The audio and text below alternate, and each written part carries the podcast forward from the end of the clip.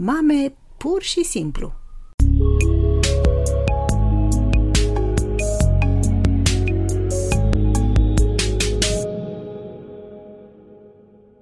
Bun găsit, draga mea! Sunt Irina Pârvu, psiholog, psihoterapeut de familie și cuplu, educator parenting. Izolarea, expunerea în exces la social media, lipsa controlului, sunt câțiva dintre factorii responsabili, în opinia specialiștilor, de creșterea incidenței tulburărilor alimentare la adolescenți în perioada pandemică pe care o traversăm. Te invit să petrecem împreună următoarele câteva minute, încercând să înțelegem mai bine ce e anorexia și ce putem face noi, în calitate de părinți care au adolescenți care se confruntă cu această problemă. Este știut deja, pandemia a determinat în rândul adolescenților o creștere a numărului cazurilor de depresie și anxietate. Din păcate, nu doar atât. Astăzi vreau să vorbim despre un alt aspect îngrijorător tulburările alimentare și în special anorexia. O statistică din țara noastră spune că tulburările de alimentare sunt a treia cea mai comună boală cronică între femeile tinere. Dintre toate tulburările psihice, tulburările de alimentație au cele mai mari rate de mortalitate. Prin urmare, subiectul merită toată atenția noastră în următoarele câteva minute. Izolarea sau restrângerea interacțiunilor sociale anxietatea, stările depresive, nesiguranța, creșterea prezenței în social media, toate aceste elemente sunt responsabile în mare măsură de creșterea numărului celor afectați de tulburările de alimentație. Ce este anorexia? E o tulburare cu rate înalte de mortalitate în comparație cu alte tulburări de ordin psihic. Între simptome se află menținerea greutății cu cel puțin 15% mai jos de valoarea corespunzătoare raportului înălțime-vârstă, o frică extremă de a nu se îngrășa, ca și o imagine corporală distorsionată. Pentru o persoană care se luptă cu anorexia, scăderea în greutate este indusă și presupune evitarea oricăror alimente care ar putea îngrășa, inducerea vomitatului, folosirea de purgative, diuretice, sau exercițiile fizice în exces. Fetele sunt de 10 ori mai predispuse decât băieții, adolescentele mai predispuse decât tinerele. Cercetările ne spun că există factori biologici, cognitivi, de mediu, socioculturali, care sunt asociați cu declanșarea și menținerea anorexiei, iar cercetările moderne s-au concentrat pe potențiala legătură între relațiile de atașament din timpul copilăriei și declanșarea anorexiei. Atașamentul are un rol foarte important în modul în care copiii ajunși adolescenți fac față provocărilor vârstei. Cercetările arată că atașamentul securizant oferă confort și sprijin emoțional, disponibilitate pe parcursul acestei perioade de schimbări și stres accentuat. Pe măsură ce copilul tău crește, el va internaliza din interacțiunile cu tine – E vorba despre așa numitele modele interne de lucru, care se nasc din modurile diferite în care părinții răspund nevoilor emoționale ale copiilor lor. Copiii care sunt într-o relație de atașament securizant tind să creadă despre ei că sunt competenți și valoroși, datorită modului în care părinții i-au înțeles și le-au răspuns. Situația opusă se poate observa în cazul copilor care au parte de o relație de atașament slabă și care ajung să se vadă pe ei înșiși ca fiind incompetenți și de neiubit.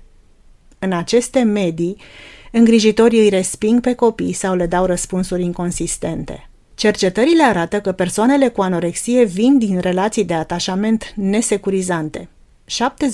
70% dintre cei care au diverse tulburări de alimentație au o imagine de sine slabă și identitatea de sine slab diferențiată. Persoanele care nu dezvoltă relații echilibrate, sigure, în timpul copilăriei, vor căuta să aibă aceste relații conectându-se la alte surse. De aici apar, se pare, obsesiile pentru anumite celebrități, pentru imaginea corporală, pentru exercițiile fizice sau pentru mâncare și dietă. Însă, dincolo de explicațiile pe care le-am putea da sau primi cu privire la mecanismele din spatele anorexiei, E clar că cine are un asemenea adolescent în familie e dispus să facă orice e cu putință pentru a-l ajuta. Poate cel mai important aspect este să reușești să oferi copilului tău dragoste și sprijin necondiționat înainte, în timpul și după tratarea tulburării. Iată câteva dintre simptome. Persoana cu anorexie este foarte slabă, se simte grasă deși e slabă, îi e constant frică să nu se îngrașe, are obsesii cu privire la mâncare, calculează constant caloriile și gramele de grăsime, are ritualuri legate de cum mănâncă, de exemplu își poate propune să mestece o bucătură de un anumit număr de ori, face exerciții în exces, folosește pastile de slăbit sau laxative, dacă e fată, are menstruația neregulată sau chiar lipsă, îi e deseori frig, poartă haine largi pentru a ascunde pierderea în greutate. Există și o gamă de riscuri asociate anorexiei. Probleme de concentrare, probleme la stomac și la inimă, tulburarea funcției rinichilor, osteoporoză, piele uscată, slăbiciune, moarte în cazurile severe. Dacă bănuiești că adolescentul tău se confruntă cu anorexia, cu cât iei mai repede măsuri, cu atât mai bine.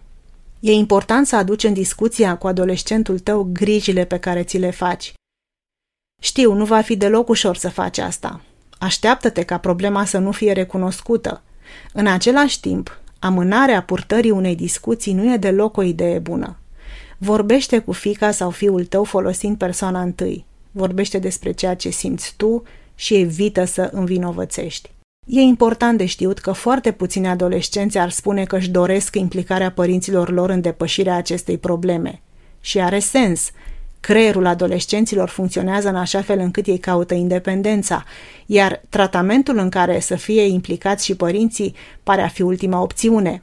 Interesant este însă faptul că atunci când sunt întrebați, după terminarea tratamentului, majoritatea declară că nu ar fi depășit problema dacă părinții nu ar fi fost implicați alături de ei.